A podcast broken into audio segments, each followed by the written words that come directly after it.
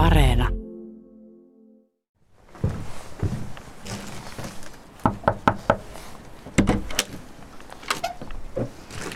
Päivää taloon. Päivää. Siitä on, taitaa olla kolme vuotta. Tässä on oikein tämmöinen vanhan ajan nahkanen laiskan linna ja rahi ja pöytä ja Mahtatko sä Ari Savikko ikinä itse istua siinä? Kyllä minä aina välillä istun siihen, kun löytyy jotakin mielenkiintoista, niin siihen istuttaa lukemaan. Mutta tuohan on semmoinen, semmoinen paikka, jossa tuota, tuntee olevansa semmoisessa tiedon valtakunnassa ja tuon niin tiedon valtakunnan istuen. Niin Ihana ruskea, ruskea nahkainen istuinryhmä tässä ja ikkunasta kaunis mäntymetsä näkyy. Ja sitten tässä on tosiaan ympärillä, montakos hyllymetriä kala-aiheisia teoksia on? No tällä hetkellä varmaan lähellä, ollaan niin 500 metristä, noin 500 metriä. Siinä on toki mukana myös Lappia, yleisluontoa ja metsästystä jonkun verran, mutta siitä semmoinen 400 metriä on kalastusta. Täällä käy myöskin alan tutkijoita. Juu, juu kyllä, ja meillä on kaksi tuommoista pientä huonetta jossa voi tämmöisellä residenssimeiningillä edullisesti majoittua. Mutta se, mitä me enempi tehdään, niin on tämmöinen tietopalvelu. Me, meiltä tulee kysymyksiä erilaisista kalaan ja kalastukseen liittyvistä aiheista, että sitten kun sitä tietoa ei mistään muualta löydy, ei löydy julkisista kirjastoista eikä googlaamalla, niin sitten sitä kysytään meille, että meille, meille tulee aina niin kuin mielenkiintoisia kysymyksiä. Minkälaisia kysymyksiä ihmiset haluaa, mihin ne haluaa vastauksen? No niitä on ihan laajasta laitaan. Yksi esimerkki oli, että milloin käytettiin ensimmäisen viidakkokukon silmäsulkia perhoissa ja tämän tyylisiä, mihin ei löydy suoraa vastausta. Ja sitten, sitten että meidän kirjastonhoitaja ja minä yritetään hakea, tuota, löytyykö tästä aineistosta siihen vastausta. Ja aika hyvin ollaan pystytty kyllä löytämään sitten kaiken, kaikille kysyjille jotakin. Minkälaisia muunlaisia kysymyksiä teidän kirjoista on sitten haettu no? Ää, kotiseutuun liittyviä, mitä jossakin järvessä on kalastettu tai mitä kaloja niissä on, tämän tyylisiä. Sitten tutkijoilta tulee kysymyksiä tutkimusaiheesta liittyen jostakin kirjallisuusviite, mutta sitä ei löydy netistä, sitten sitä ei ole digitoitu, se on sen verran vanha, että löytyykö meiltä se pienpainetta tai se julkaisu, niin semmoisia tulee aika lailla, että me sitten haetaan niille ne tutkijoille ne artikkelit, mitä tosiaan ei ole digitoitu, ja ne jos ne meitä löytyy sitten. Kuinka paljon täällä käy väkeä viikoittain? No tietenkin tämä koronahan nyt oli tässä tämmöinen poikkeustila ollut, ollut tuota toista vuotta, että en tiedä paljon olisi käynyt ilman koronaa, että meillä kävi viime vuonna 500 kävijää täällä fyysisesti paikan päällä ja semmoinen 70 000 kotisivukävijää. Se ei kyllä kuulosta ihan pieneltä määrältä. Se, sehän kertoo varmaan siitä, miten kalastus on meillä kyllä edelleen aika iso juttu. Ja myös sitä, että meillä, meillä on semmoista aineistoa, mikä kiinnostaa ja mitä ei sitten muualta löydy. Tässä vastapäätä on vähän tämmöistä tummunutta puuta ja vähän harmaantunutta. Hieno vanha atrain ja, ja jos nyt tämän maskin takaa pystyy mitään hengittämään, niin vaikuttaa siltä, että tässä olisi ehkä jotain tervaa käytetty. Joo, kyllä siinä on niin terva, tervaa käytetty. Tuohon on tervalankaa, millä se on sidottu. Se on vanha lohiatra Ounasjoilta. Ja näistäkin on kuvia meidän kotisivulla näistä meidän esineistä. Ja siellä, sieltä voi käydä niin esineistöä katsomassa ja meidän tietokanta kannasta rakennetaan semmoinen multitietokanta, jossa on arkistoa, kirjallisuutta ja esineistöä, että ne tukee toisiaan. Että jos hakee esimerkiksi Ounasjoki, niin sieltä löytää sitten Ounasjoen Atraimen ja mitä on kirjoitettu Ounasjoista. Onko tämä Ounasjoen? Tämä on Ounasjoen lohi Atrain. Kuinka vanha se? No, se on varmaan 230-luvulta. Täällä on tämä meidän arkisto, joka valmistui tässä tällä viikolla lopullisesti, joka on pieni ylpeyden aihe, koska tänne on tallentunut nyt aika pitkälle kansakunnan kalamuisti. Eli täällä on 1890-luvun alusta asti olevaa aineistoa. Täältä näkee, jos osaa katsoa sen jatkumon, miten on rakennettu tietoa tiedon päälle. Tuli mieleen, kun näitä uistimia, atraimia ja muita kalastusvälineistöäkin on tänne sijoiteltu, niin pystyykö tämän historian ja sitten näiden kävijöiden ja tietohakujen perusteella sanomaan, että mikä on tällä hetkellä se kalastustrendi, mikä on meneillään Suomessa.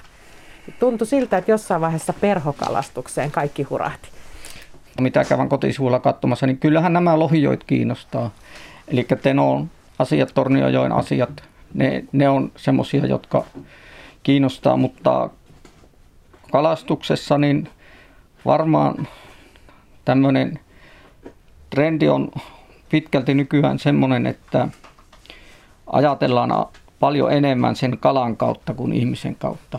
Eli tämmöisiä, tämmöisiä pohditaan kalan aiheuttumia kipuja ja kiivas keskustelu on pyydystä ja päästä kalastuksesta puolesta vastaan, jossa, jossa on vaikea päästä tämmöiseen järkevään keskusteluun, kun se herättää niin voimakkaita tunteita puolesta ja vastaan.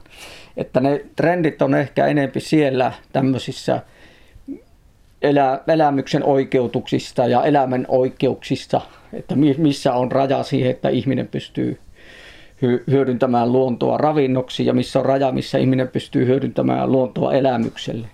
Että tämmöisiä keskusteluja on, on tullut niin kuin yhä voimakkaammin tähän virkistyskalastusharrastukseen.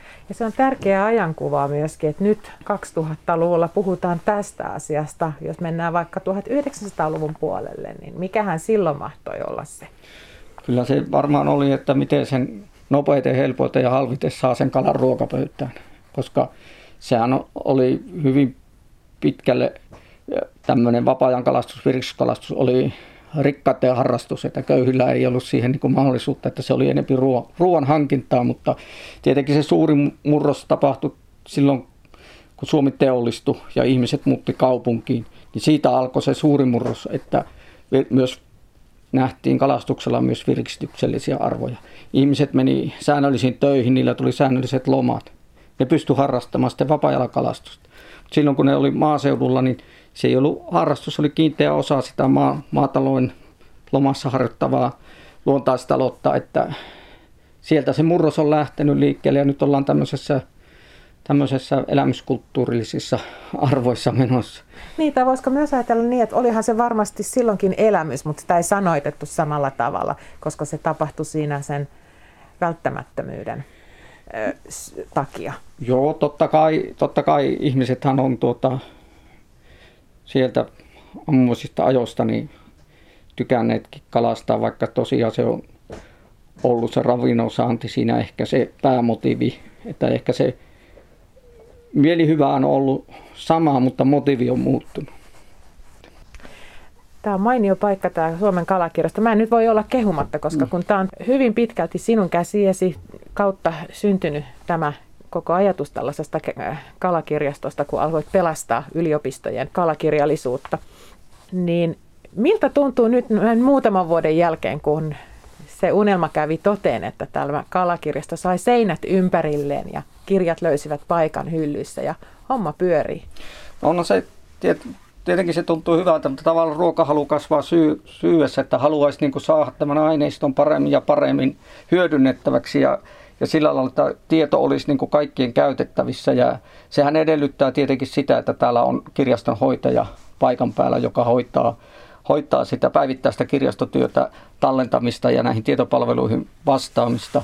Ja se taas edellyttää sitä, että meillä on jostakin rahoitus siihen, että pystytään palkkaamaan siihen kirjastonhoitajat. Tällä hetkellä meillä on hyvä tilanne vielä tämän vuoden loppu ensi vuoden alkuun. Meillä on Alfred Kordelin-säätiöltä iso, iso avustus, jonka turvimon kaksi vuotta pystytään pyrittämään tätä, jos tähän niin saisi jatkuvuutta, että olisi niin pitempiaikainen rahoitus, niin sanotaan, että sitten se niin alkaisi helpottamaan ja tuntumaan, että tuota, nyt, nyt tämä niin homma pyörii. Tämä Suomen kalakirjasto sijaitsee Jerisjärven tuntumassa. Kalakirjaston ikkunasta näkyy Jerisjärvi, josta ei ole ihan vielä jäät lähteneet, mutta siellä on paljon kaloja. Mitä sieltä nousee? No se on tunnettu Siikajärvi. Siinä on siika ja muikku ja tietenkin nämä perinteiset ahja, haukki ja made, että ne on, ja kiiskiä. Että, mutta että siikahan siinä on varmaan se halutun kala. Kun tätä kalakirjastoa ei vielä ollut valmiina, niin silloin Ari Savikko, mä kysyin sulta, että ootko ehtinyt kalaan ja vastasit, että nyt on ollut vähän muita kiireitä, niin mikäs on nyt tilanne?